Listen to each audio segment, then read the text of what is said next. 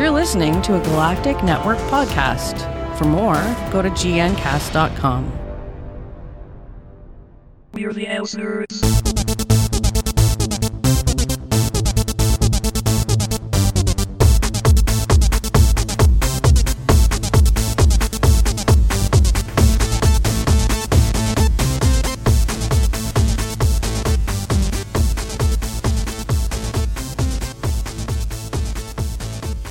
Welcome to Else Nerds, a show or production of Galactic Network. I'm Gregor Sprague.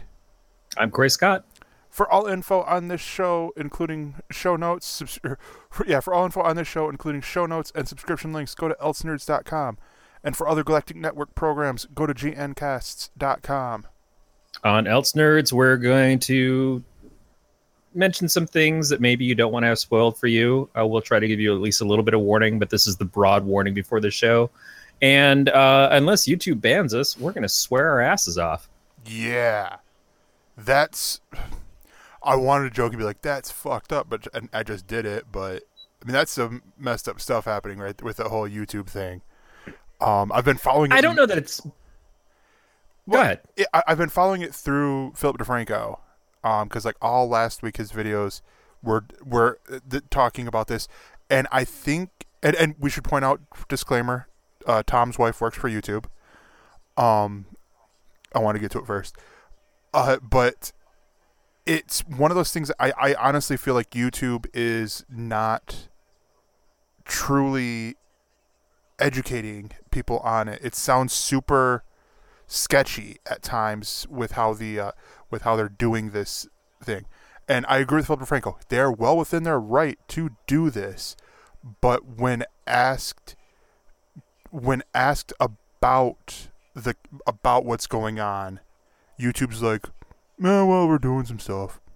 It's like, what? Well, I, I I like the fact that it it seems like they're less sketchy now, and what it's been going on is it's been sketchiness in the background that nobody knew about, Yeah, and so now it's all of a sudden it's surfaced, and it's with the the idea of, well, no, now we're giving you options as to how to handle this, and and we're gonna we're gonna prompt you when this pops up, uh, but you may have for the last couple of years not known that you weren't getting ad revenue for certain things because we felt it went outside the guidelines of where our advertisers like to be. Not placing that in the hands of the advertisers themselves, not placing that in the hands or the the purview of the content makers. Just, oh no, we thought maybe this was not something that we should put ads on, so we didn't. Yeah. And uh, hope you enjoyed. And it's it is a weird part though too because it's one of those things that now with them making it easier um, for people to realize it does help the creators um, for a lot of the bigger creators out there on YouTube who put their stuff on YouTube they don't really rely on that money.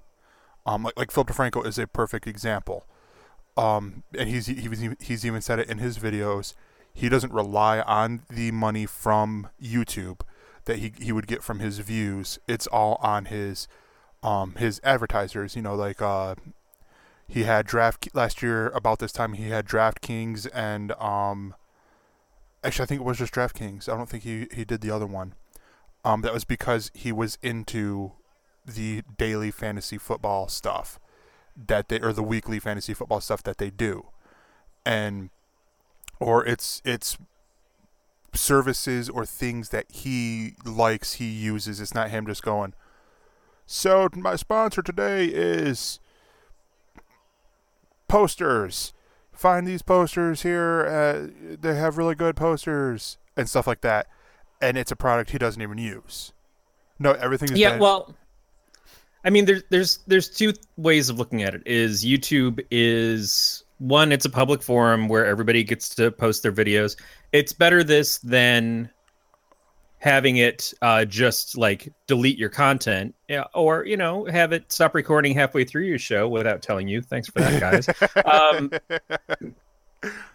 but it, it's still it's kind of like there are some people who just put stuff up there and go with youtube advertising and that's it. And it's it's any number of different things. It may be the people who just like post something about their cat or post an opening of a new product or tech or toy related or whatever uh, or it could be somebody who's actually making content but they still rely on someone else to do the advertising picks for them. And to not let those people know is, I, I'm not going to say harmful unless it's what you're basing your business around. At which point, I hope that you are paying so much attention that you notice when these things happen. But not really cool of them to not be uh, forward with it uh, in the first place. But for the most part, it's like, oh yeah, I had this video up there, and I don't know why, with all the views I'm getting, I'm not getting many hits from advertisers. I'm not getting that big fucking YouTube check. Um, I, I I see the frustrations of it. Uh, and then there are people like you're mentioning, or like Twit, where they have their own internal content advertising, and they're not looking to get extra ads from YouTube. They're just using YouTube as a place to place their their work so that people can see it. I it, I just I think it's smart to look at what is going to help get advertisers and and get monetization stronger Mhm. for YouTube and for YouTube users as a whole. Uh, but sometimes it's it's dependent on who the advertiser is. If they really want to nail it down, they need to connect the ads to the content better Yeah. because there are advertisers who aren't going to flinch away from that kind of content. There are advertisers who are maybe going to thrive more in that kind of content. Uh, there's a T-shirt uh, company, one of those T-shirts that that do different designs and stuff.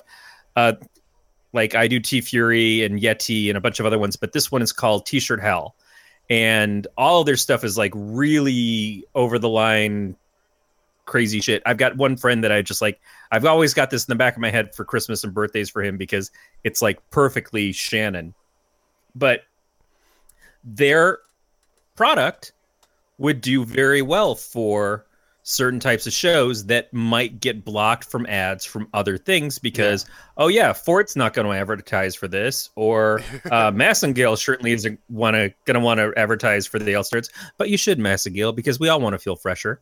Uh i just think that it's it's a matter of you can't just place ads and and hope that they'll connect to the audience. You there has to be a thought process to it.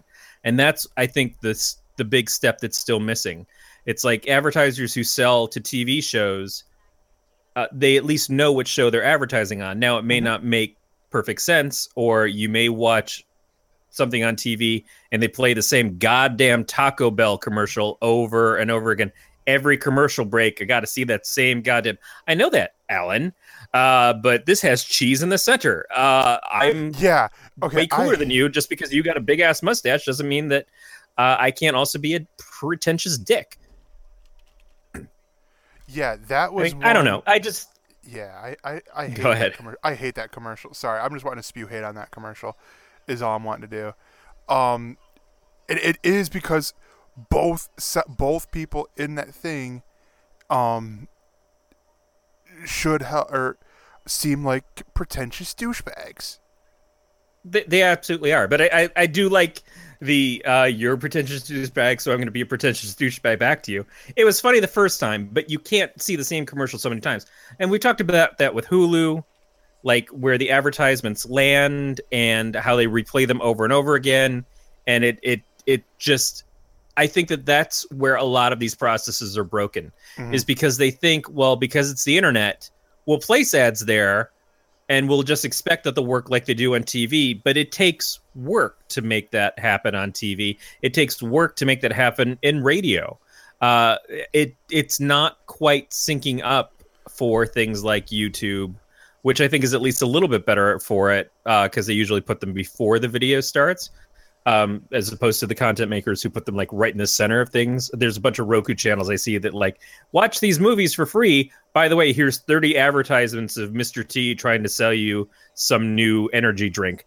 Um, I just I would like to see I would like to see advertising online graduate to the next level. Yeah. And it's not going to work with pop-ups because we'll block pop-ups, and it's not going to work with baseless ads. We, we I, I think Geico did some pretty cool commercials for a while where they would do like 10 seconds of an ad and then it would just stretch out. But by by that point in time you had the ability to skip. But it was funny how they did it. They marketed it to the online advertising thing and people were into it. They were like, "Oh, this is actually really, cool." Or if you make some ads that are fun and funny, and especially if you can vary them up so you're not seeing the same thing over and over again, uh, like an Old Spice ad, like back in the days with the "I'm on a horse" guy or whatever, then that can achieve Yeah. something.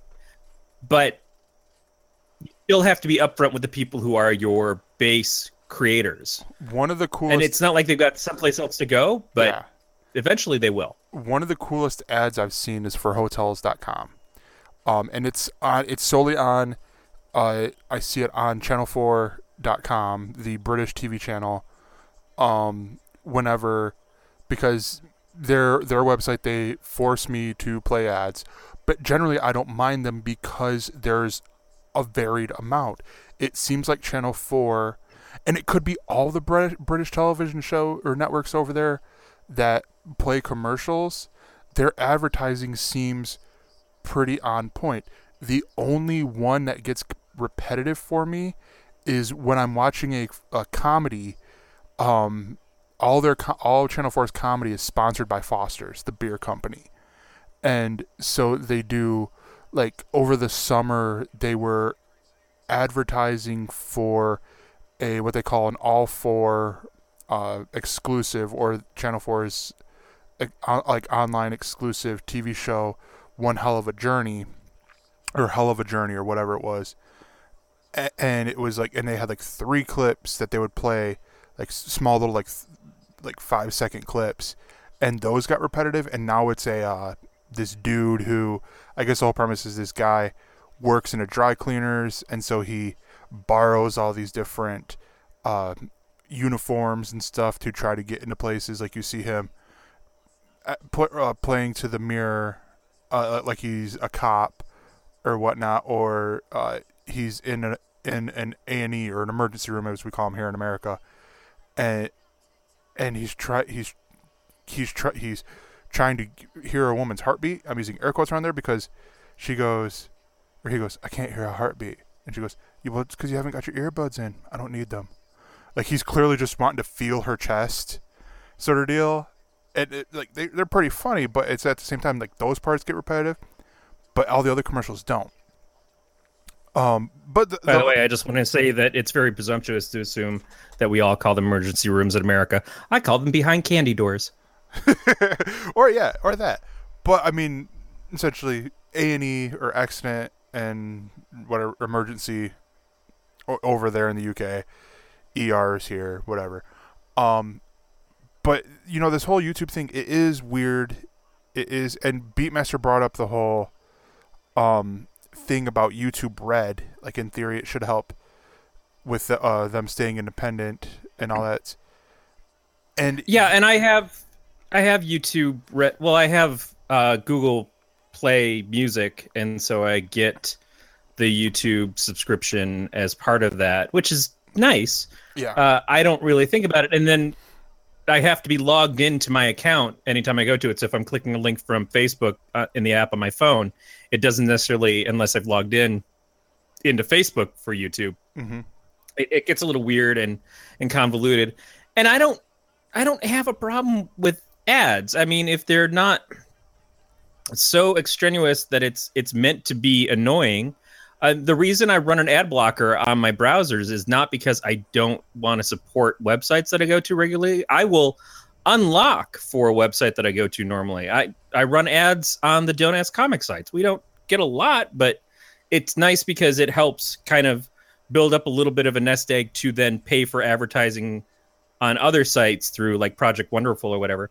Yeah. But I, I will unblock a, a website for the ads as long as their ads aren't fully obtrusive, uh, as long as they're ads that don't like pop up, block things, redirect, uh, start installing malware. That's always a worry yeah. and and I think that's the problem is we've allowed advertisers to get away with so much that that's why we've rebelled against it. And it it people don't really give a shit about advertising on TV as long as it's not super repetitive, as long as it's not overly annoying and and like when you're watching a show and I get uh 36 minutes of The Walking Dead and 24 minutes of advertising and I know when there's going to be an ad because it's right when something's about to fucking happen. Here, boom, here's like 10 minutes of ads.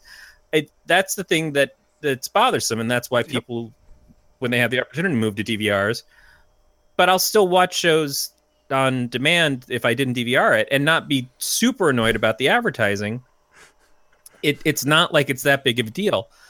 But when you make it worse and you make it horrible for the for the viewer, then yeah, we're gonna we're gonna do what we can to get get you out of there. And we mm-hmm. don't care if you lose money at that point because you've you've done something against us. So we're gonna just block you right back. It, it Yeah. I think that that's the thing. You you put forth the best ads that you can. Um, you try to make them interesting. You, if you can, you make them funny, or at least get the point across in a reasonable amount of time, and don't make them super annoying. The amount of advertisements that were people screaming, and I'm like, okay, this is okay if it's seven o'clock, although it's still fucking annoying.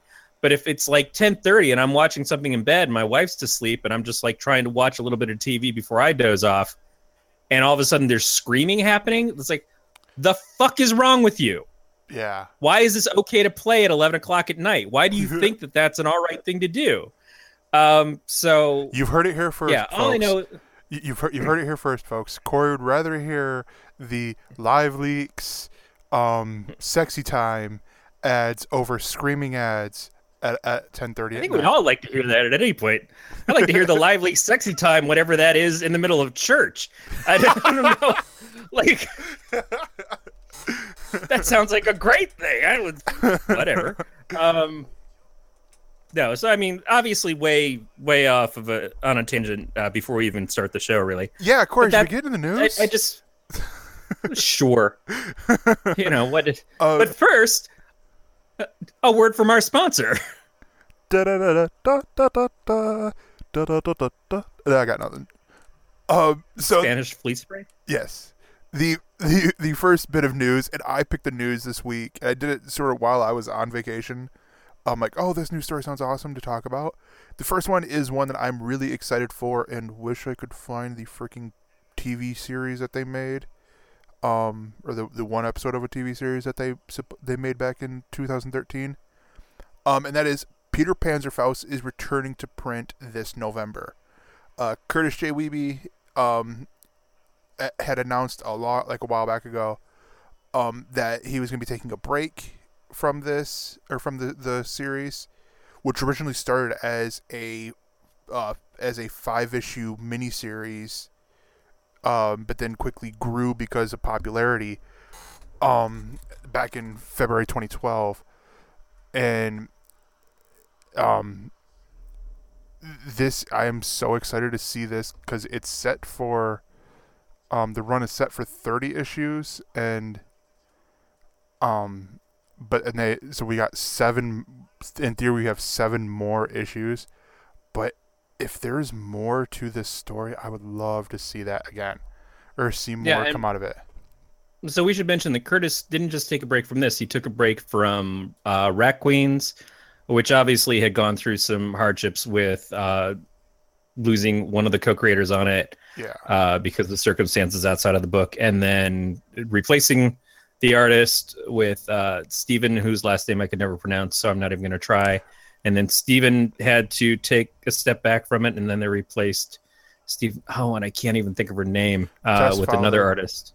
Tess Fowler Yeah, was Tess. the the Barda one shot She did the Barda one shot, and then she started doing the the book regularly. Uh, but then all of a sudden, it got basically put on hold, and there there was some back and forth between her and Kurtis about you know is it because he's bringing the original artist back or what? And I don't know the ins and outs of that, so I don't want to really speak about their their uh, working relationship. But it was a bum deal because Rat Queens was a beloved book.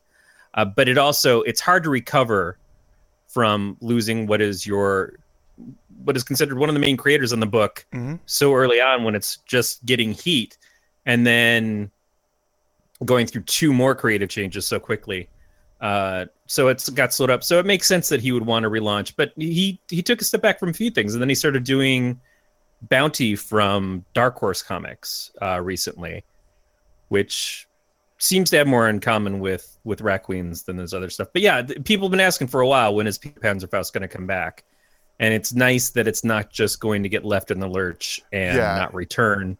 and never see a conclusion. Yeah, because if I if I remember correctly with how it ended, it did seem like it ended in a bit of there it is sort of deal. Um, it didn't seem like it ended in you know on good terms sort of deal. And here I'm for the video viewers, I'm actually sharing the cover, and it's cool for for those people who don't know what Peter Panzerfaust is. This is the take uh, on Peter Pan told through World War II.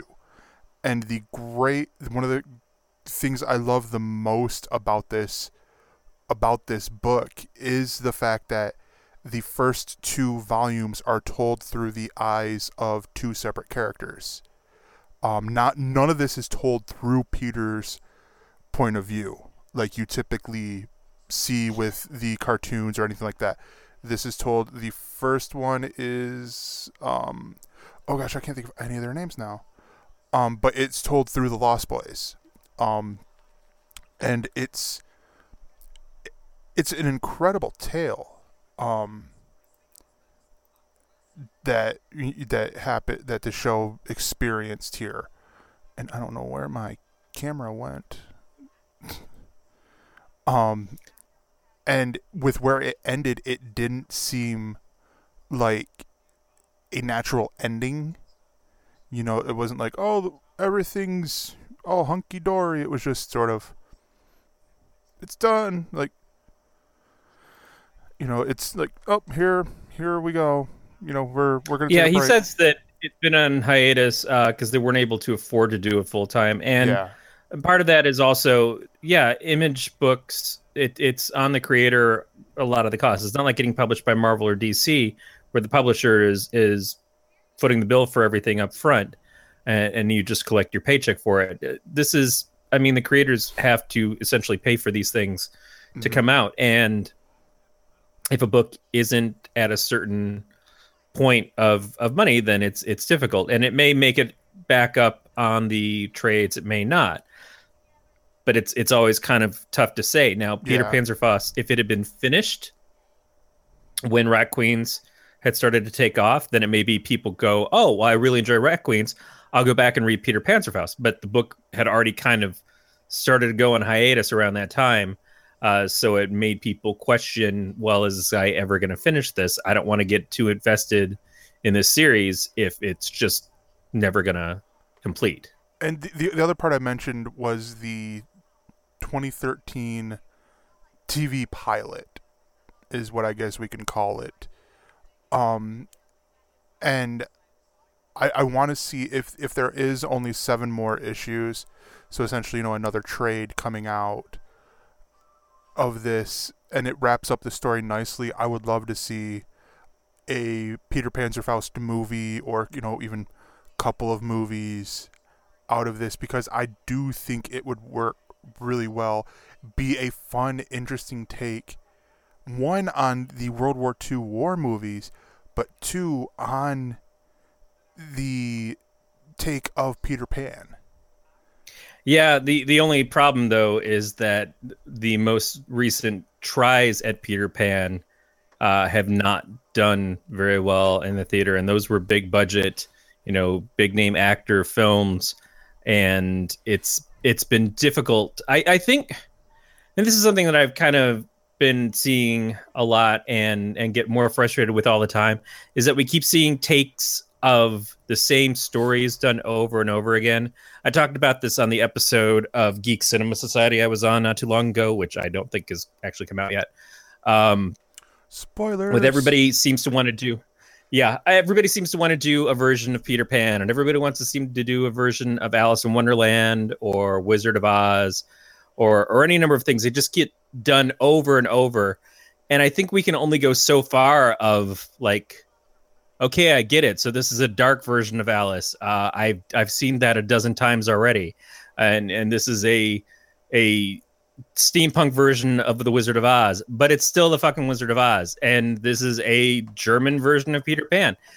But they're not new stories; they're just new places for the stories to take place. It, and I think that's kind of unfortunately that seems like something that Hollywood would jump all over Yeah. because Hollywood's not interested in new stories. They're interested in the same story told over and over again.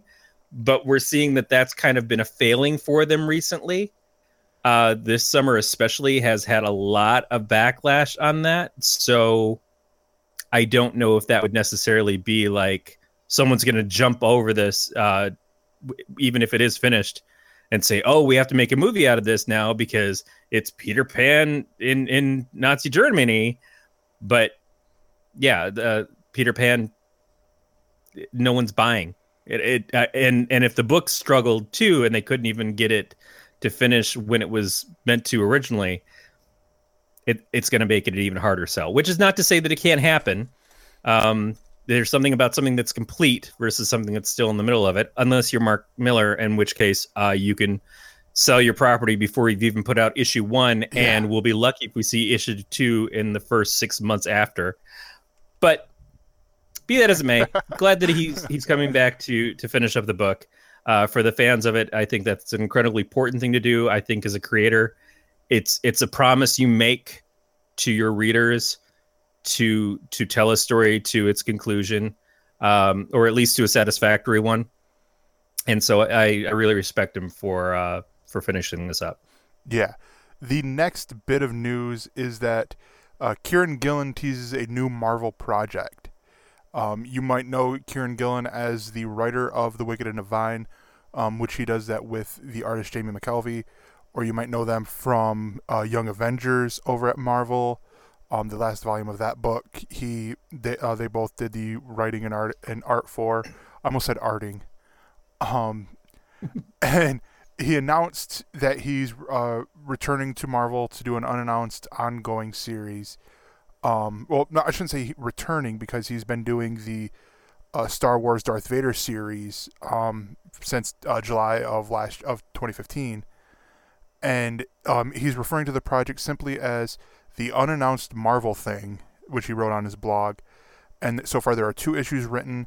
Inks arriving for the first issue, which are an utter delight. I think people will love it. Direct quote from his blog. Um, and this is actually pretty cool. And th- this g- the the news also came as a part of a rundown of his current and future projects, which include the Ludocrats, an unannounced horror comic with a music bent, and of course the Wicked and Divine, which he said is about at the halfway point. Now, And his his phonogram stuff, which is Yeah. probably my favorite work that I've I've read of his. Uh, but even before Young Avengers, he did the Loki series that uh, was about the young Loki character.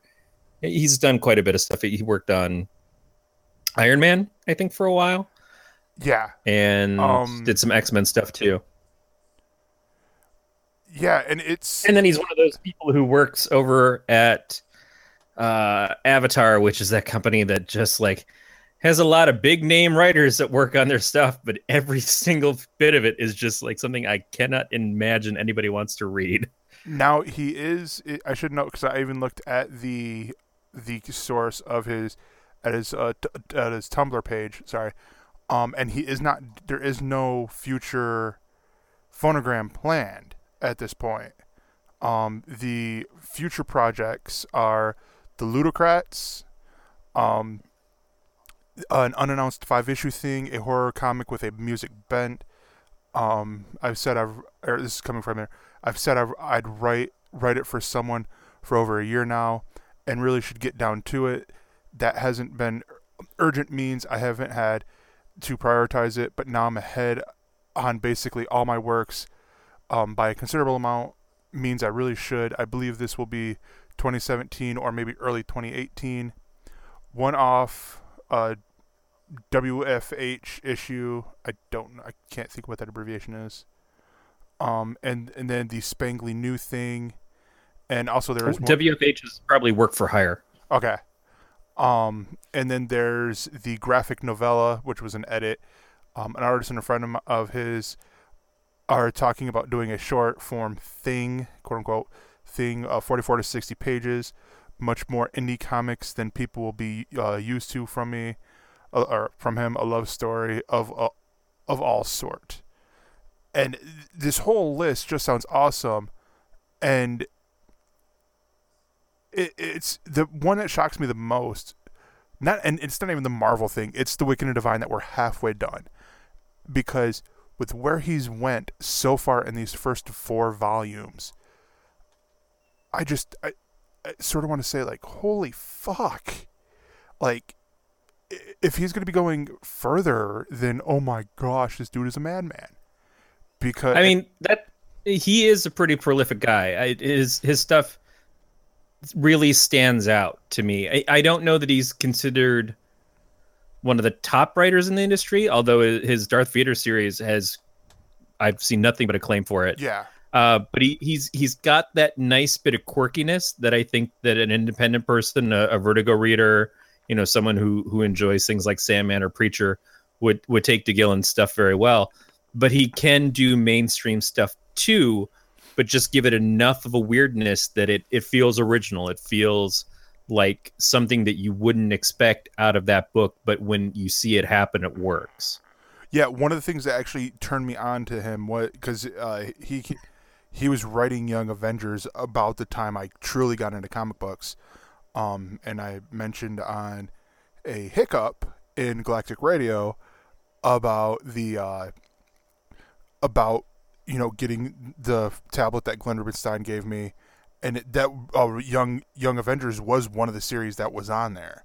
You know, like the first couple issues, and then it was up to me to pick up and keep downloading the issues as it went along of Young Avengers.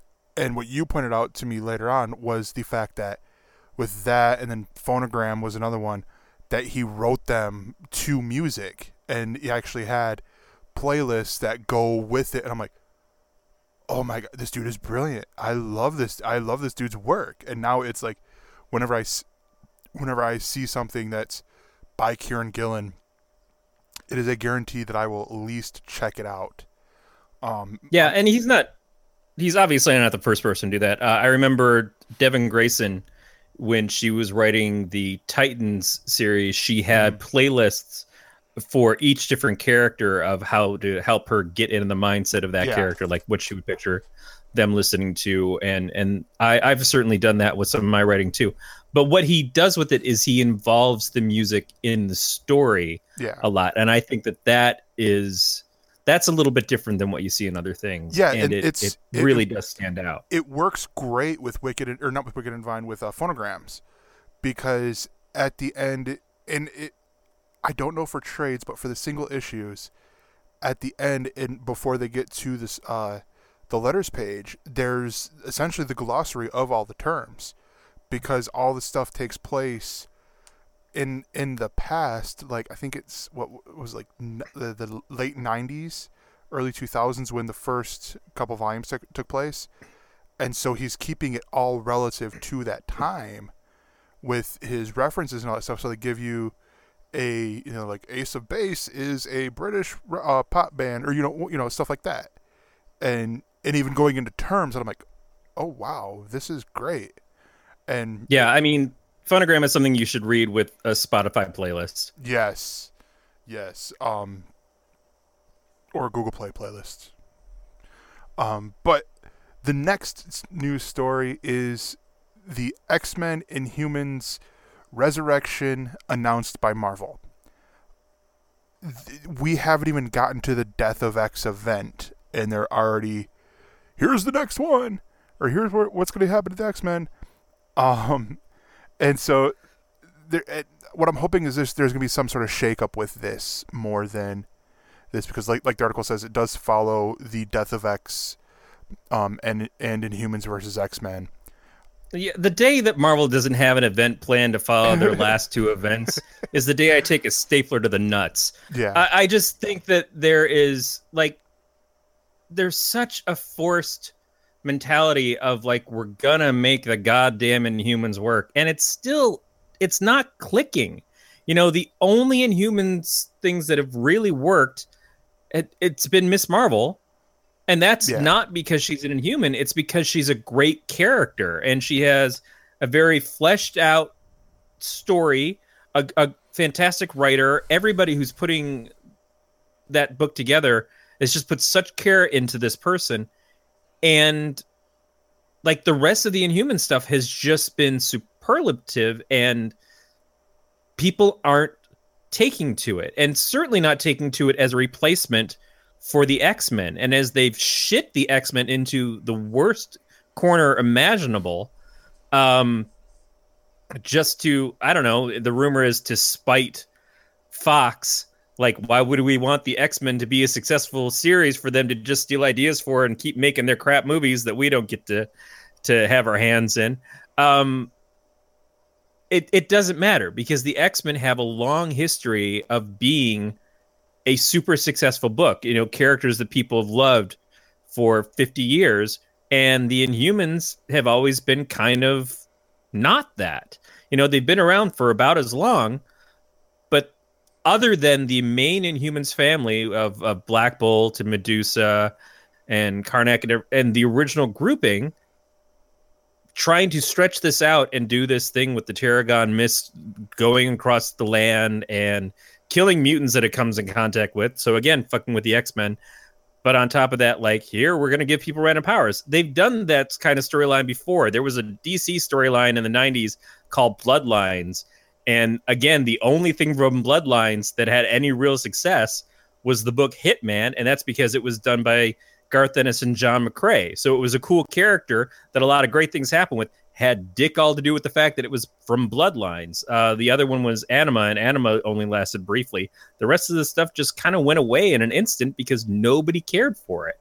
And I, I, feel like this Inhumans thing, it's the same thing. They tried to force feed us that in Agents of S.H.I.E.L.D., and to me, it's to the detriment of the show.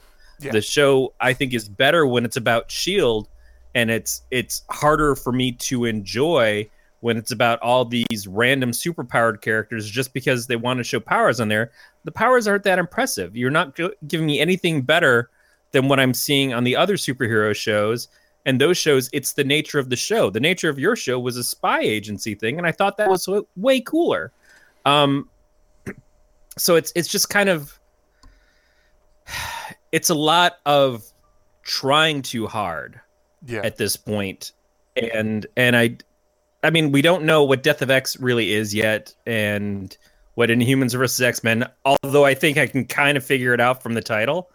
Uh, but Resurrection with a big X in there because that's there's nothing more 90s than throwing an X in something where it doesn't actually belong to make it this, this word. Um, other than the fact that people are going to assume that it has to do with Wolverine coming back to life, the actual Wolverine. Uh, I don't know what else it's supposed to be. Well, Maybe it's just bringing the X Men back.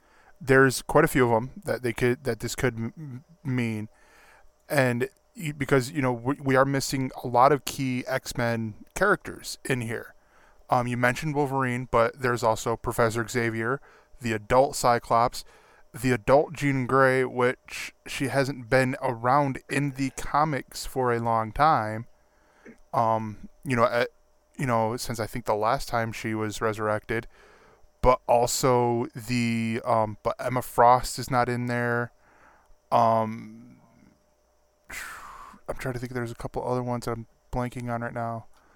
Um, and I'm pretty sure there are, but it's and it was interesting because before we went live, I was, um, I was watching a YouTube video on um through the that Dave subscribed to through the Galactic Netcast feed. So, haha, that's in Dave's history. Um, but it was about it's this comic book guy explaining the uh, beyond Omega level mutants with uh, Matthew Malloy, who was written and introduced in the, um, I believe it was Uncanny X Men that Brian Michael Bendis was writing.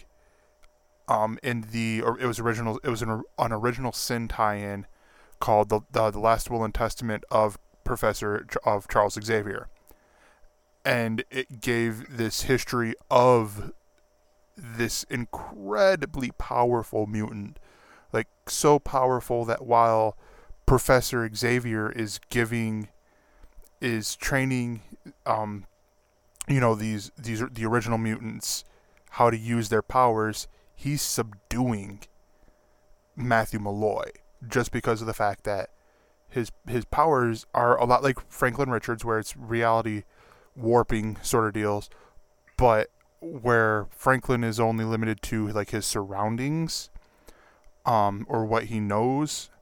With Matthew Malloy, there were no limits, and so that's where we saw the death of uh, essentially a lot of the mutants, like all the mutants uh, of Cyclops, of Magik, of himself, only for him to then come back and all those other things.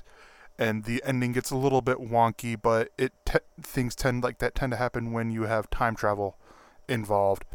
Um, Yeah, I still can't handle the fact that all these young versions of the original X Men are still running around and are are launching other team books and stuff. Like I, I'm gonna say completely, I I love Mark Waid and I think Champions looks like it can be a really fun, great book. But I just don't understand why we have young Cyclops as as the team leader for this other book when in the reality of it, the long haul that's got to go away.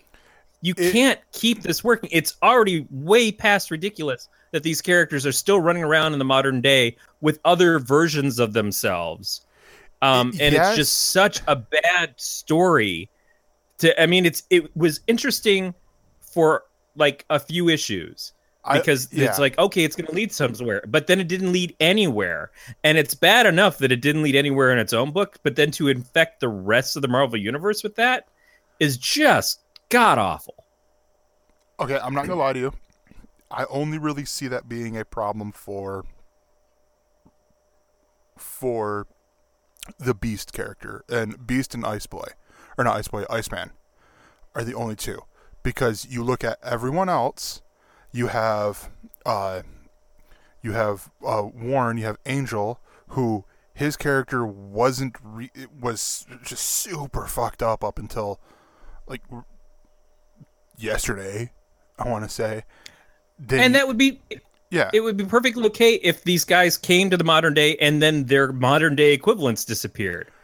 But which why do we case- need uh, multiple versions of of these characters running around?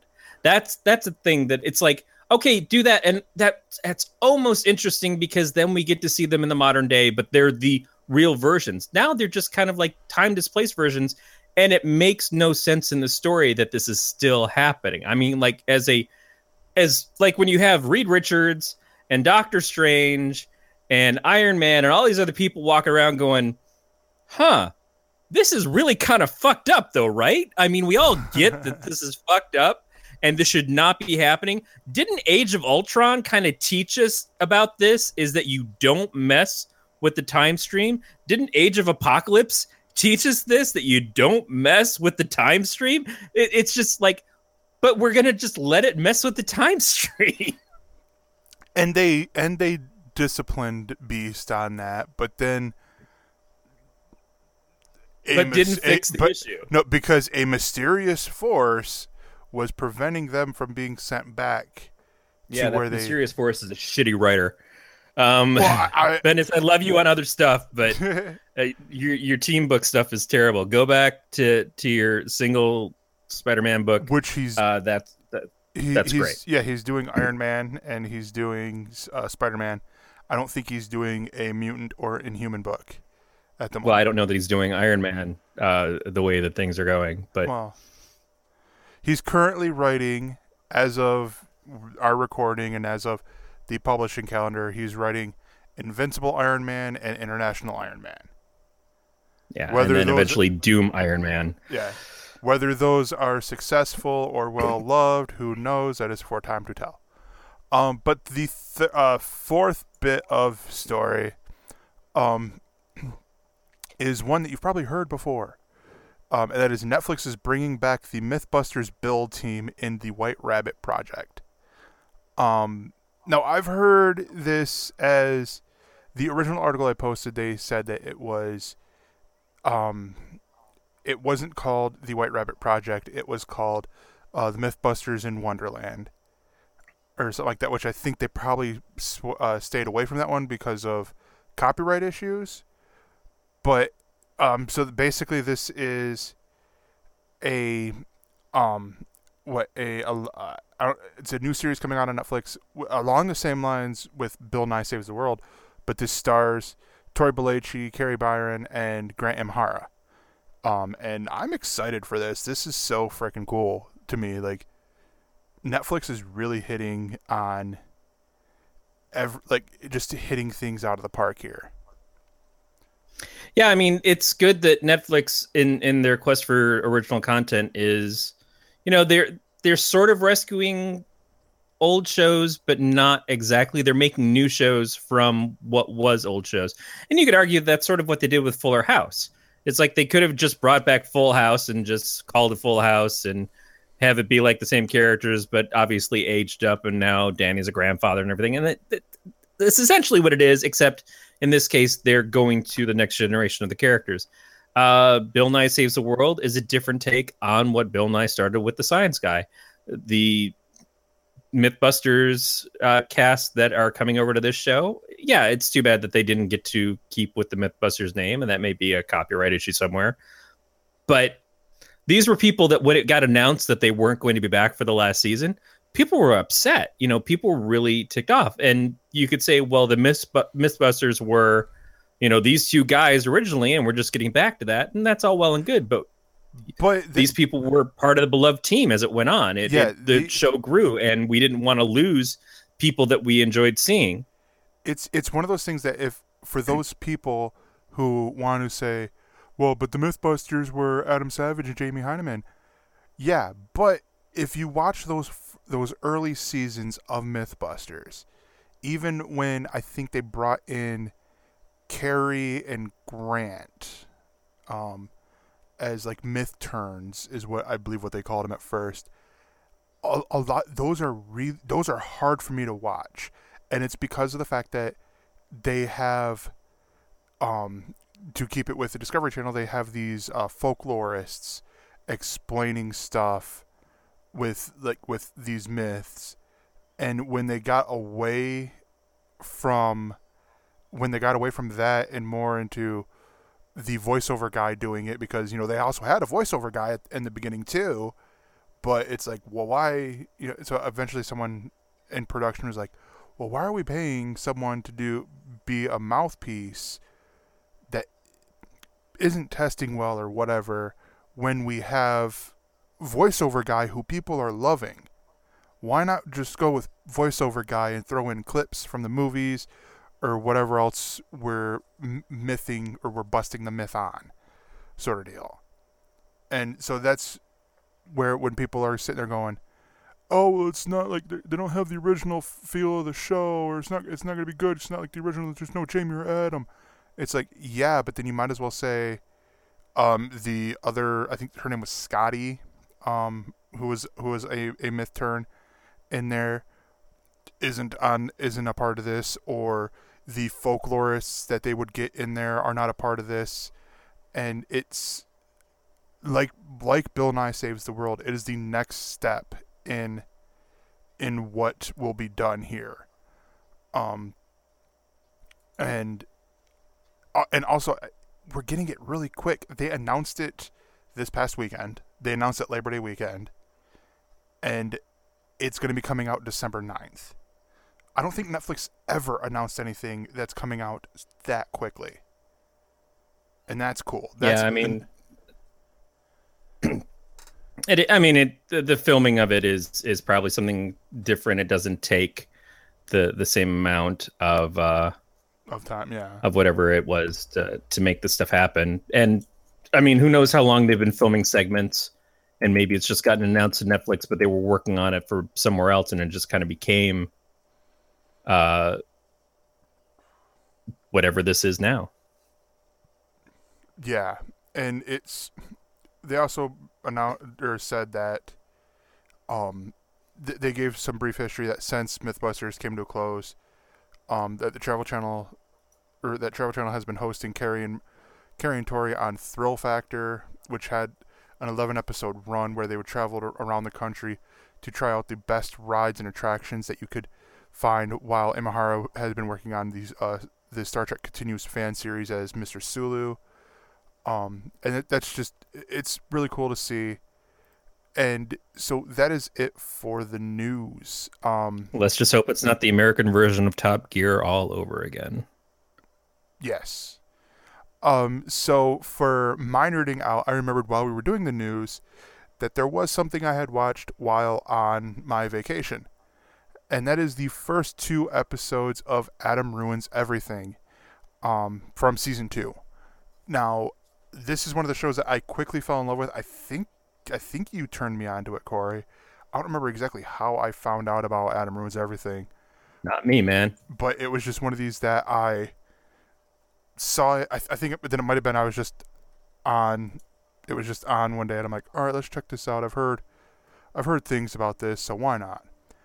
And this show, the first season, they tackled things like nutrition and tackling Doctor Oz or those, you know, the TV doctors, TV uh, shows that you see on daytime television, and um, and just debunking that. They he did a political thing, which oh my gosh, it's so on point with right now, um, with our pre- with our election system, um, and he would tear down everything that's wrong with them, like the thing that you see all the time on um, daytime TV, like the Today Show or Good Morning America, where the hosts will have this segment about a miraculous study that said that chocolate could that eating enough chocolate could make you lose weight and shit like that. And it's just like when you actually list, look at the study and that one is one that they use on the show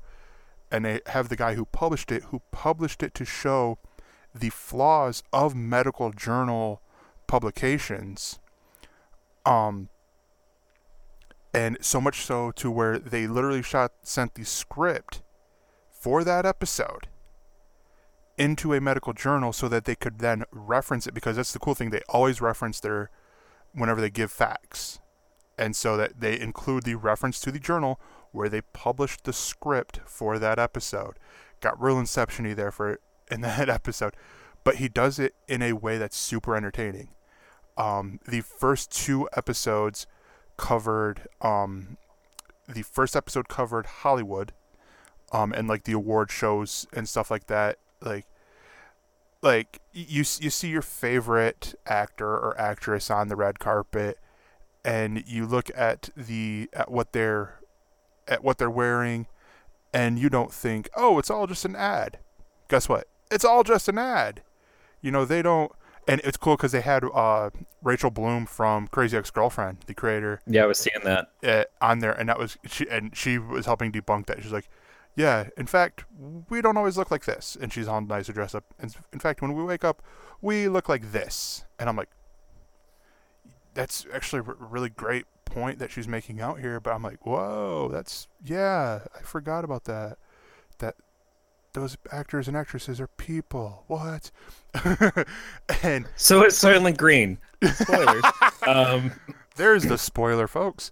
Um, but no, and then also that award shows aren't really like, oh, the best person won, and it, it was funny because the first two episodes, um, where it seemed like the first episode was attacking me because I'm like, oh, I love Hollywood, I love these things, and then the second episode was on football, and I'm like, oh, well, this one's going after my my sister's husband, or yeah, my sister's husband, um, because he's a big sports fan. And I, I'm a I'm a sports fan too, but I understand all these things, you know, like the uh, the CETs, the concussion syndrome that you get, or CTE, sorry, um, and just and how that there is a need to change the sport, um, and all that. But and the way they did it, I th- I honestly feel like people would get would have a better understanding of what's happening to these players and why there's you know you saw a big step up from a lot of athletes going saying I'm going to donate my brain after I die to con- concussion science so that you know things get better for the future players and all you that. might as well donate it to 7-Eleven because at that point in time, it's going to be the consistency of a Slurpee. But I feel you. Yeah. And but and it's it's really cool. I love how they do the show. Um, I think it airs Wednesdays on truTV. I, I don't remember the exact day, but I was just like, it just dawned on me as I'm as I, I woke up on Sunday. I'm like, you know, everyone's getting ready. Why don't I just watch Adam Ruins Everything? And because Yeah, that's on. and I think I talked a little while back about maybe it wasn't even on this version of the show, but uh, going deep with David Rees, which is kind of a Yeah. uh, taking things that you normally don't think about and going further and further. No, this kind of show it it it's this kind of new smart programming that is uh entercational. Uh, it's it's fully an entertaining program, and it's aimed at so much of making you feel like you're just kind of watching something goofy and comedic, but at the same time you are getting educated on it at, all at once, and it's it's sort of tricking you into learning, which Yeah. is I always think is awesome.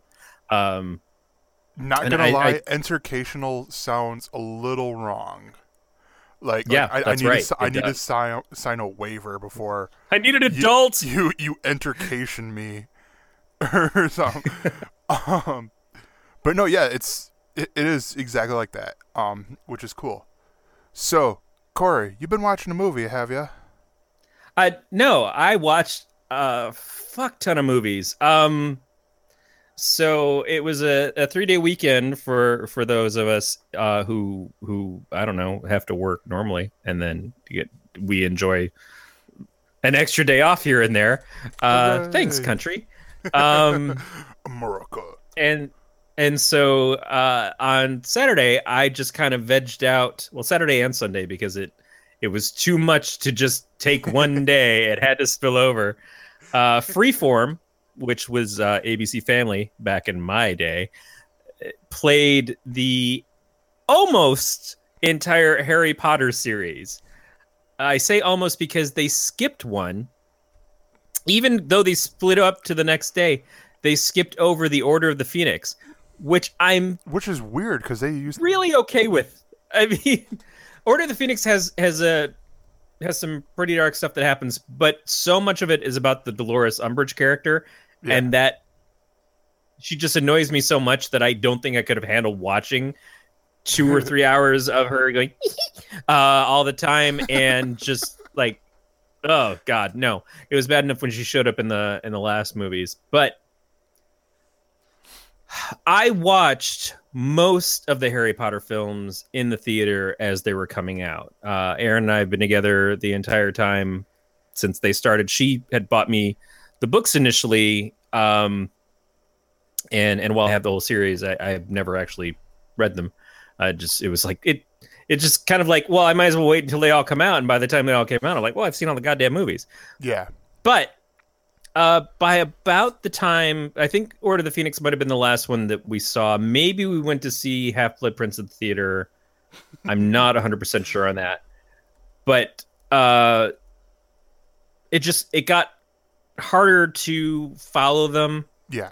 it it got like uh, obviously watching the kids grow up is cool but the movies got darker characters started to die. It really took a turn after goblet of fire which i think may be uh my favorite of the movies because of the dark turn that it took but it just it really treats the characters well it, it shows that that transition from being the little kids to being young adults so well uh, that it, it stands out to me and I first noticed that in the third one, which I don't remember if that was Prisoner of Azkaban or something. Yes. I get them all mixed Prisoner up a little bit. But I, there was a moment in Prisoner of Azkaban where the boys are all eating candies in their room, and the candies are making them uh, turn into animals or like make animal sounds. And it was just such a great moment of it was just them being young boys and and goofing around it had no bearing for the film other than the fact that it's this magical scene with obviously magical candy that we've experienced some of that stuff before but to see kids being kids in the midst of all the rest of these stories i thought was a really key and essential thing that they needed to do more of. It's like i don't need another fucking quidditch match uh, but i'd like to see the characters kind of get explored as themselves. And that's what the movie started to go towards but it just got really hard. So I I watched on HBO the first Deathly Hallows, and then eventually when it got released HBO, the second Deathly Hallows. But I think maybe because I didn't watch them all in a row, it was hard to understand exactly what was going on by that point. I'd forgotten all about the Horcruxes, and uh, oh fuck, there's Dobby. Why do I have to deal with Dobby again? watching them, watching them in a series, uh, because it's it's a lot of movies. You know, Yeah. even taking one away, it's it's seven films. It's it's a big chunk of time. It just you really get immersed in it. You really get to kind of like yeah, you're watching them grow up, but it the story just kind of becomes more impactful, I think. Uh it's Yeah. there's something different about that. And so I I kind of yeah, I sat there and I watched all the ones through Saturday and I think it took us all the way up until the last the last two they had to wait to do until Sunday. So I recorded them on Sunday. I even wait uh, stayed up late Saturday night watching uh, Tom Felton did this documentary called Super Fans, Mhm. Which was very good. Um, dealing with with fans of you that you don't understand quite why they're so obsessed with you and why they follow you around. He had this woman that followed him essentially to Paris. Uh, and he's like, why would you come all the way out to Paris? You know, just to just to like see me in line somewhere. But then she gave him a card that was about his his dog had just recently passed away, and it was a condolence card about his his dog dying. And he was taken aback by that. He's like, well, that changed my perspective of who she is. Um, because it's suddenly it's not just someone who wants my autograph, it's someone who actually seems to show some real care about, you know, my life and why do I not know more about this person and why do I not know what makes them Yeah. tick? So he goes into that with a with a few different kinds of fans and he goes to uh, some conventions and stuff and dresses up and kind of gets to hang out with people and see how they do things. It was really good. I actually I went on Twitter and I I messaged him and just like, hey, you know, not like I'm going to hear anything back, but I was just, you know, this is a really good film. I, I just want to tell you, great job. Um, but as far as the Harry Potter thing, yeah, it's just, it's still, it gets really dark. You start to obviously characters start dying. Uh, in the end, a lot of characters die, and it's not so much that it's willy nilly, but it it's so much is happening that's hard to follow it, and you can't see each of the moments where it happens, Yeah. and you feel like, well, why did that character die, and how did that character die if they showed it, if they didn't show it on screen? But it does come together much better. It there, it it's felt much more compelling to to get to see them all in that row like that. And uh yeah i mean everybody's seen harry potter by this point. Everybody's there are certainly people who are so obsessed that probably do regular watchings of the series in a row like this all the time. But it was just for me i hadn't done that yet. And it was it was definitely worth it. Like i don't even know that i would do this with the lord of the rings at this point. Like i would do it with the lord of the rings but not and the have Hobbit. the, not the Hobbit, man, the goddamn Hobbit. Like I don't know that that even sitting in a row and watching that is going to improve because it's just way too long as it is. Yeah. So um, I'm going to share a couple things with you. First off, is that Brandon Raymond totally agrees with you, um, and that he's he also states that the films were bad visual outlines of the books for him, um, and that he also can't uh, he can't even revisit the book, um, that you mentioned that they did that they skipped over, but you were cool with, um, because of Umbridge. And Yeah, I mean Dolores Umbridge, I'm, she's she's supposed to be a character that fills you with with rage and everything, but it's just it's not done. It's in a hard great to- way. Well, I, I don't even know that it's that, but I, I do believe that you have to feel interested by the villain. You know, if you're going to have somebody who is who is putting the the good characters through their paces and everything, you, you can say what you want about Lex Luthor. He's a compelling, interesting character, unless he's portrayed by certain people in Batman v Superman. Uh, you you feel that way about Magneto. You feel that way about Doctor Doom. Those characters stand out because even though they're the bad guys, even though you completely vehemently disagree with the Red Skull in every sense, he's compelling to read or see. Yeah. It, you know, it's kind of unfortunate he didn't get to do enough in the Captain America movie. And then you know is gone from the Marvel universe because I think there's so much more there that could have been explored. Mhm. But let's skirt the the Hitler shit for a little while. Um, but you have to make characters like that, even the bad guys. You have to make them compelling Yep. and make it so that you want to read about them. And Snape is exactly what you want to see. Uh, Voldemort, to uh, for the most part, is like that as well. I think so many of the characters in there are interesting. Dolores Umbridge is just irritating. It's like this tickle in the back of my throat that hasn't gone away for the last three weeks, and I keep coughing to the point where I'm in pain and my nut wants to pop. I just don't think that there was anything about that character that makes me want to revisit her in a film or anything else, other than the fact that it's implied that she was raped by the centaurs. Um, which I don't really believe is the case, but that is a subject for a lot of debate on the internet. Yeah. Um, but the other, um, the other thing I was going to mention is that I have not seen all the Harry Potter movies. I think Order of the Phoenix is the last one that I've seen. Um, Yeah, and I could I could see why it might have put you off. it's it not that it, it's me. not that it necessarily put me off. It's just that, um, you know, I was in the fourth grade, fourth fifth grade, when the uh, maybe even sixth, somewhere around there, when the Harry Potter books started coming out, and I so I read the first one and I read the third one. I don't know why I didn't read the second one, but then I got the fourth one and I'm like, fuck that! That book is heavy. I am not gonna read that book. And this is also they do get progressively longer, and that's another thing is that the movies start having to chop up and take stuff out that I know that the readers feel like we're missing so much in these films. yeah. And then by the time you get to the the last book, which is split into two films, that first movie, I'm not going to say it's not a compelling watch, but there's a lot of stuff that is just like it's a long time yeah. between things actually happening that it's not terribly interesting to watch that movie and if it wasn't for the promise of what's happening in the second part it wouldn't be very good Yeah, and also the other thing I will point out is that right now, uh, Brandon Raymond is watching us on his 55 inch television, and I don't know how I should feel about that.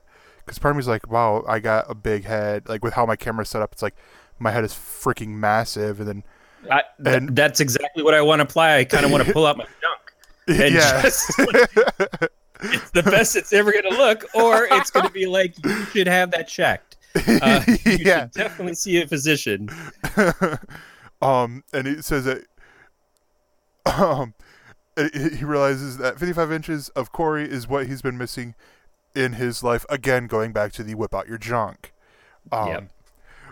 But it's what everybody's been missing man no one more than my wife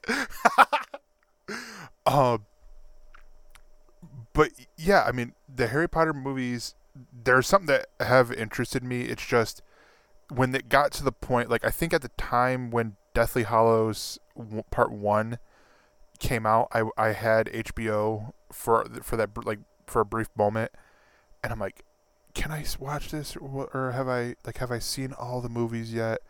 And then it got to the point where I'm like, eh, I'll catch them on ABC Family, then now Freeform. And because that was something else, that, like I was flipping through the TV and I'm like, Harry Potter's on. What Harry Potter is this? Well, I know it's not like the first three because Hermione's hot, answering Beats' question there, um, or sort of answering Beats' question there. Um, you know, and she's not like the little girl who's, it's like, uh, it's a little, she's my age, but uh, sort of deal. So I know it's like one of the later ones. It's at least four or whatever. she was uh, apparently in Marin recently. She went out to the uh, San Rafael Alta, and all the all the people who work there were freaking out up about it and everything. Uh, she's she's an awesome actress. She's Mhm. it's kind of cool. I I really do love the fact that these these three leads that were were in these movies, you know, and we saw them grow up that they are doing other things that they're doing very interesting things that they still they're still respectable you know Yeah. they're they're still like they they didn't ever go crazy Uh, i i love that some of radcliffe stuff is just so weird Mhm. Like he's he's made some of the most popular movies of all time, and then he goes and he does weird shit like horns, and and I just I think thought that you were going to so say cool. Equus. I thought you were going to say. that he goes and does Equus. I don't really know much about Equus, but I, I just I think that's really neat. I, I think it's it's great that um, Rupert Grint has got that project coming up the the the TV series based off of um, not Lock, Stock, and Two Smoking Barrels, but the Snatch, Yeah. um, which itself sounds inappropriate, but I just think that that's so excellent that these guys are are still like you know they didn't just ride around on their fame and everything they they're just really interesting actors and actresses and they're still doing big stuff and i think that's cool Yeah. And also, I mean, to go on the Emma Watson thing here for a second, she did the she did that. She did Perks of Being a Wallflower. She was an I think she went, went Oh, to yeah, NYU. Yeah, she, she went to NYU for school. She's, you know, doing like all these things about feminism and all that, and I'm like, hell's yeah, dude. Like, and, and it's cool. It's cool to see all them do things like that. A lot of the people from from Harry Potter. I mean, you look at it. We get um, blanking on his name, the Twilight boy, who was in there. Rupert Grint. no, not Rupert Grint. What the hell am I talking about? Um, uh, Robert Pat. No, yeah, Patrick. yeah, no, Ro- Robert Pattinson. Robert Pattinson. Yeah, Ro- Robert Pattinson was in Harry Potter. The lead in How to Get Away with Murder was in Harry Potter. Because that's when I'm like, when I flipped it on, and it just happened to be where I was at. I was on Freeform. I'm like, hey mom, come here, and I was showing her. I'm like, the actor here, and it cut away to him. And I'm like, the actor who's behind her, the black kid, on there. He's the lead in How to Get Away with Murder. It's fr- and she's like, really? I'm like, yeah, he's British. What? I'm like, yes, he's British. Well, I mean, the other thing about watching the movies is it's so fun because you get to see them roll out every famous British actor or actress Yeah. as this as the series goes along. It's like, oh, when are we going to see a Doctor Who person? There's David Tennant, you know, just like, oh, here he comes. Where's Bill Nighy? There's Bill Nighy, you know, and they just keep showing up. It's like, all right, that's great. And it's yeah, it's fun to see them because a lot of them really get pulled into the roles that they're playing. Some of them are almost indistinguishable from from the role that they're in in this. Like you can't, you have to look at them uh, really hard to go, oh wait, oh that's who you are. It, and it just like All with Hagrid ex- is always going to be Hagrid to me, but I know he's been in so much other stuff. It's like, but you're Hagrid, man. yeah. All with the exception of John Cleese. Yeah, but John Cleese is in there, he- nearly headless Nick, and it's like, no, that's not goddamn John Nick. Cleese. Yeah, that's yeah, exactly. Um, so, uh, for our discussion point, we were we were talking about doing a, um, a thing previewing the fall TV shows, and I'm gonna hit on a couple of the shows here. Um, I'm hoping I'm pulling up the right one. Yeah, I'm pulling up the right one.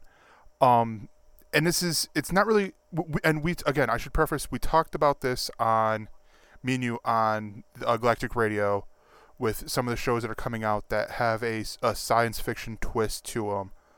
Um, and and this is excluding, and with that I like I excluded the um the CW Arrowverse of shows. the way, Galactic Radio coming to your podcast podcast catcher soon. So keep your ears open for that.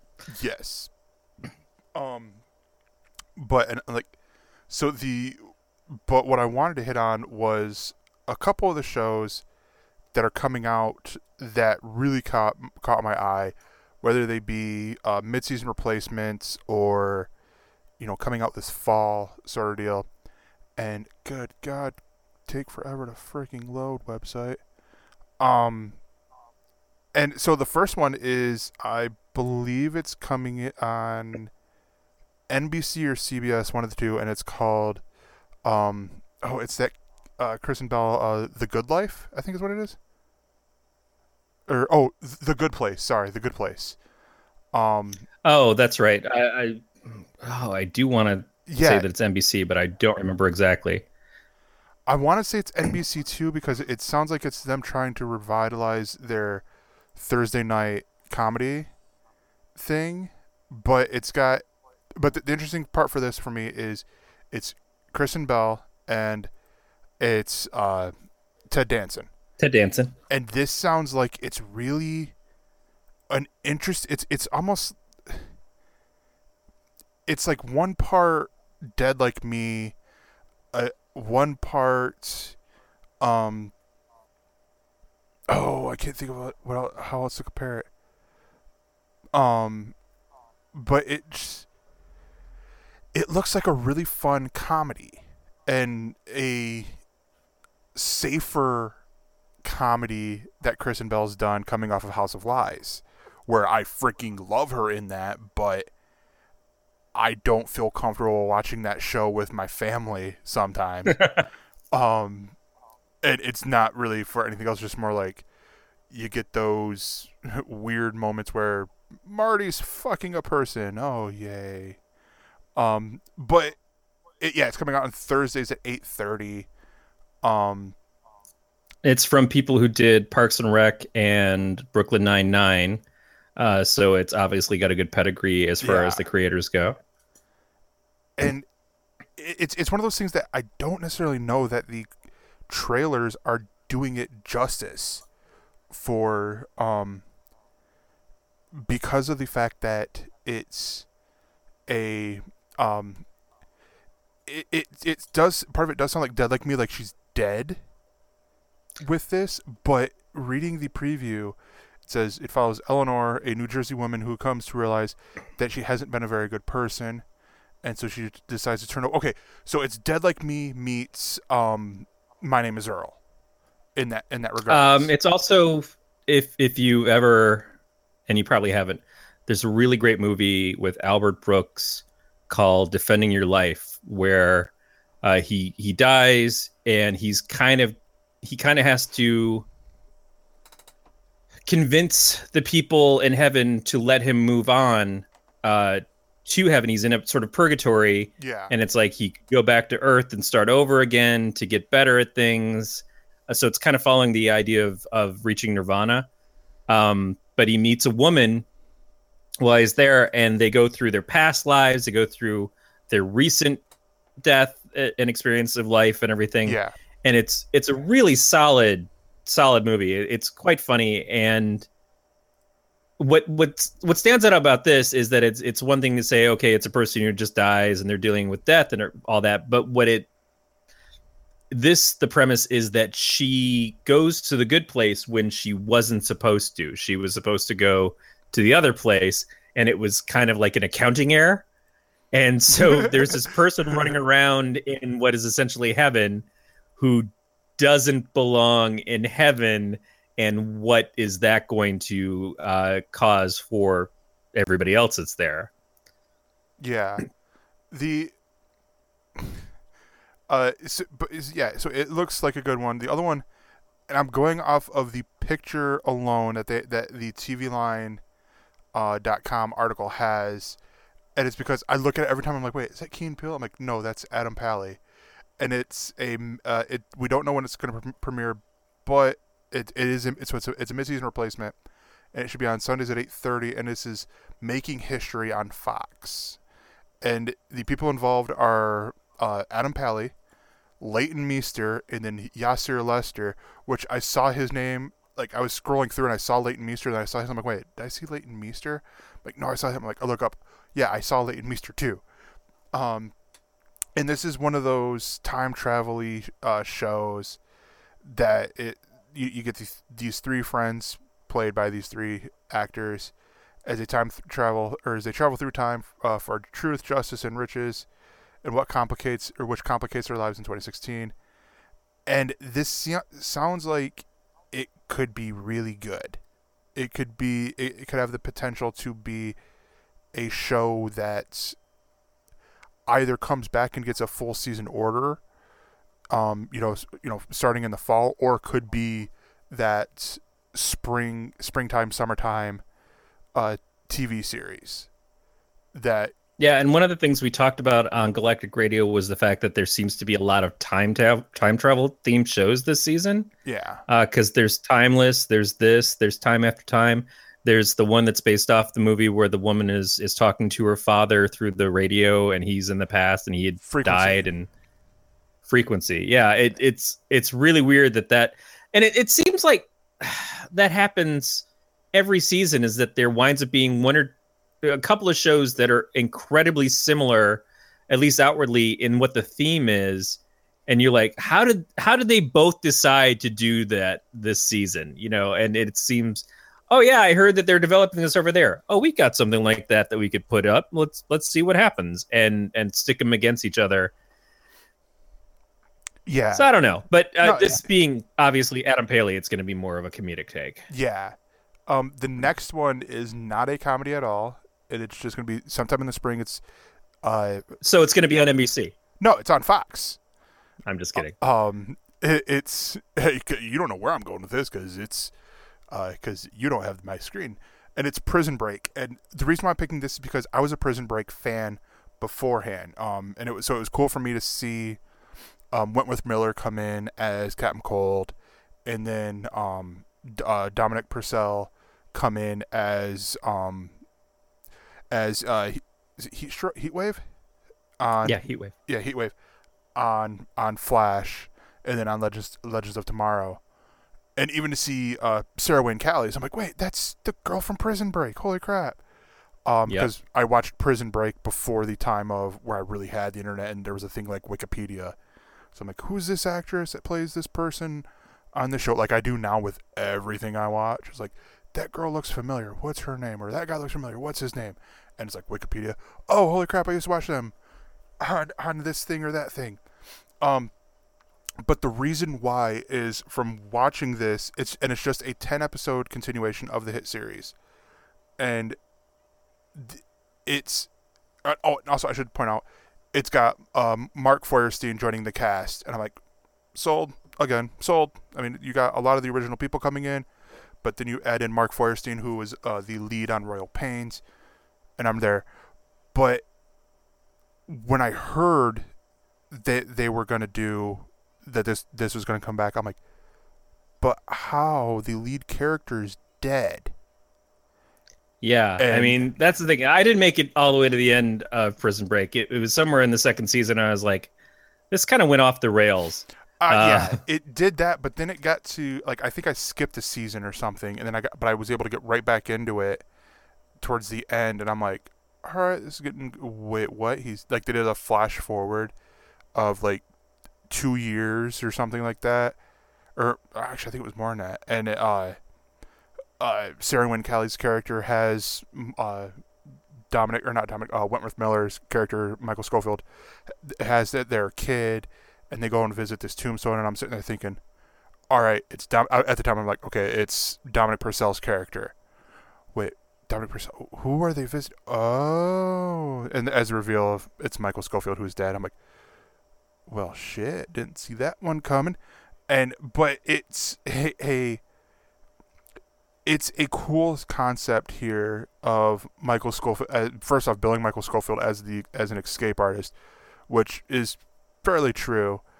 Um, but it seems it seems like they have something something in plan here, and I'm I'm excited for it.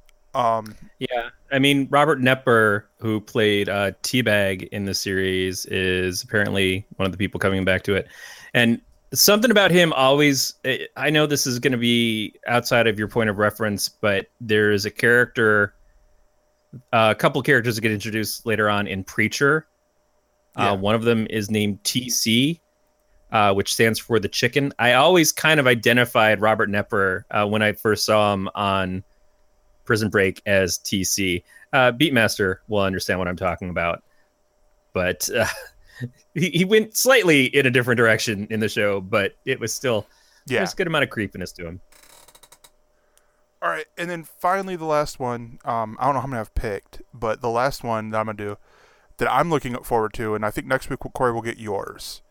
Um, and then the following week we'll do returners because this is all just new, and this is one that is hitting is, is it, from the commercials. It looks like it's gonna scratch the familiar itch left by Parenthood, and it's on NBC. It's premiering September 20th at 10 p.m um, and then it'll move to its regular time slot on October 11th, um, Tuesdays at nine, and that's This Is Us. And at first, and they build it in my mind they build it great because it's just like okay this is a parenthood if you liked parenthood you're gonna like this show um you know this big ensemble cast and i didn't know what the through line was. I'm just like okay these they're all friends or something. But no it's an hour long dramedy that centers on a group of people born on the same day. Um so i don't know if it's like like and like one focuses on a married couple expecting triplets which is um, Milo Ventimiglia and Mandy Moore's characters. So I don't know if they're both born on the same day, or like one of them is born on the same day, and then that's like like it's Milo's character and Mandy Moore, Mandy Moore's just his his wife. Um, and but it all just seems so cool because I, I I love these these drama shows. Like I loved Parenthood because it looked so real to me. Like it looked like for a lot of the stories that they were just showing real life. Like you weren't seeing these actors or actresses, you were seeing these actual people. You know, which is great to see. Um and I feel like this is what that's what this is going to be here too. Um but yeah, I don't know. Are you interested in the show or, or Corey or I haven't seen too much about it, but I, I've just discovered something about it the other day, and so I haven't seen any kind of previews or anything. I am a a longtime Mandy Moore fan. Uh, she's just I've always kind of liked her. Yeah. And I don't really like Vito. What are no, heroes? Peter. God damn motherfucking. He, Hey, but hey, wait. that's He, okay. he was on Gilmore Girls too. Okay, I'll have you know that very much. I've never watched Gilmore Girls. I haven't either. I was just figured I'd point point that out for you. uh, I I so I am a fast talker, and then I sometimes like now I've started listening to my podcasts at uh, one and a quarter speed again, and I may go up to one and a half speed. So I also converse with podcasts when they're on. So I start talking faster because I get used to them talking faster. and I imagine that if I put on Gilmore Girls at one and a half speed and started talking with that, I would essentially travel through time and probably be a pilot on NBC next season. So uh, yeah, my wife has a problem with Gilmore Girls because everybody talks fast on it. On the other hand, I don't know if she realizes that one of her favorite actresses was on that show for a long time. Yeah. Um, but no, I mean, there's again, there are more coming up. Um, there's one coming out on ABC called Time After Time. I'm just looking through. Um, that it's got it's about a it's about the epic adventures of a young H.G. Wells and his time machine. There's a whole bunch more. T- Chris Chris Hardwick, if you thought his life was at all slow at all, he's gonna be hosting a game show on NBC called The Wall. Um, which I'm like, all right, dude, you're hosting the Talking Bleh on AMC, whichever one it would be, um, whether it's Talking Dead, Talking Preacher, Talking Saul, Talking Talking Head, you know, Talking Comic Book Men, whatever. You're doing at midnight. You're doing your podcast. You're you're doing all these other things, and you're gonna do a game show. And Evan's pointing out that all the episodes for The Wall have already been shot. Okay, yeah, great. What if it makes it to a second season? and all this stuff. I I- could, I you know, the thing is, is that we we make fun of him, but uh, he is the nerd Ryan Seacrest. Let's just put it out there. That's exactly what I was going to say. Ryan Seacrest has been doing that since American Idol started taking off for his career, and, and it worked out. There are people who are workaholics. There are people who are just excited to go out and do Yeah. stuff like this. And I think, I think Hardwick's. I don't know if it's as much that he's a workaholic, but I think he's just so jazzed because he's he had that point in time where he was doing singled out on MTV and his career was starting to take off and then because of complications that you know he brought it himself and he talks about that um, it, it it it took a big step back for a while and Yeah. he's lucky although although lucky in the sense that he worked really hard for it to get back to being where he is today. And i think a lot of the reason why he's so successful is because he's very genuine. Now there are people who get tired of seeing him just like anybody else. It's like all right I have to see another goddamn xfinity commercial with chris hardwick one more time. But i don't Okay, begrudge him You, you get you get two choices success. here. Yeah. so you get two choices here. You either get Chris Hardwick and the Xfinity commercials, or Kevin Nealon and the Charter commercials. Well, I don't know anything about Kevin Nealon's charter commercials. There, So I saw them. I saw it once because apparently Upper Michigan, it's not Comcast, it's Charter, is who's Yeah, because Upper Michigan, who's the provider it's just a hate crime waiting to happen on your TV. yeah, Um, I, I just think go for it. You know, you Yeah. have this opportunity. I, I would like to see him act. You know, and I don't know why that hasn't been more of a thing that happened because I think that he would be generally good at it. On the other hand, I'd like to get another Hard 'n Phirm album because I I really like his work on that. yeah. Uh, but no, I, I do the game his show. Do do everything that you can do as long as you don't burn yourself out. And you know, he obviously he just got married in the last month. Yeah, Uh, he he is doing a ton of stuff, but then you're seeing the successes of people who have been on Nerdist with them. You know, Jonah Ray's going to be doing the new um, MST3K. It every bit of success that these people get, I feel like it's it's an earned success, and I'm I'm excited for them. Even if it's not all for me, even if it's not all stuff that I'll necessarily want to watch. Like I haven't tuned into At Midnight in a while, um, but I Which love the fact that that 11:30 show now. Yeah, I love the fact that that show's out there, and I love the fact that Chris is, you know, got that show, and I I love the fact that he's doing all the talking, whatever shows, because he's he's a genuinely, to me, in my mind, he's a genuinely cool guy, and I'd rather see him get that stuff than some token fake whatever that they just put in a nerd shirt. And I'm not big on the fake nerd thing, but there are some people you can tell are are just like Yeah, oh, we took this guy from the E channel and we we put him in this shirt and and made it seem like he was he was part of your culture when he'd rather be talking about Kardashians. Uh, in both cases, that's Joel McHale. Uh, I was just gonna say Ryan Seacrest. yeah, I mean, if Ryan Seacrest was doing the nerd shows, I would probably have more of a problem with it Yeah, because I, I just don't buy into it that that's his bag. You know, it's not that if it was his bag, I'd be okay with it. If it was like he genuinely likes it, then that would be fine. But I just don't really feel like it is something that he likes, and I'd rather see someone who's who's into it like I am. Yeah. Well, that's gonna wrap it up here for us. But before we go, we should we probably gotta tell you some things on how you can help us out as a network. Um, now, first off, you can watch this here because apparently, like like Beat pointed out earlier in the show, uh, last week's episode, we made eight cents through YouTube ads. Yay! Unless they pull us down for swearing, or demonetize Ah, us for hot money. swearing or whatever. Um, or for covering news. But we'll I'll get off that. Showing my junk on a 55 inch screen. um, but if you want to help us out, there are other ways that you can do that. Um, and both of them can be found at gncasts.com slash support. And those are the monthly Patreon donations, which come out the beginning of the month, usually the first or second uh, day of the month.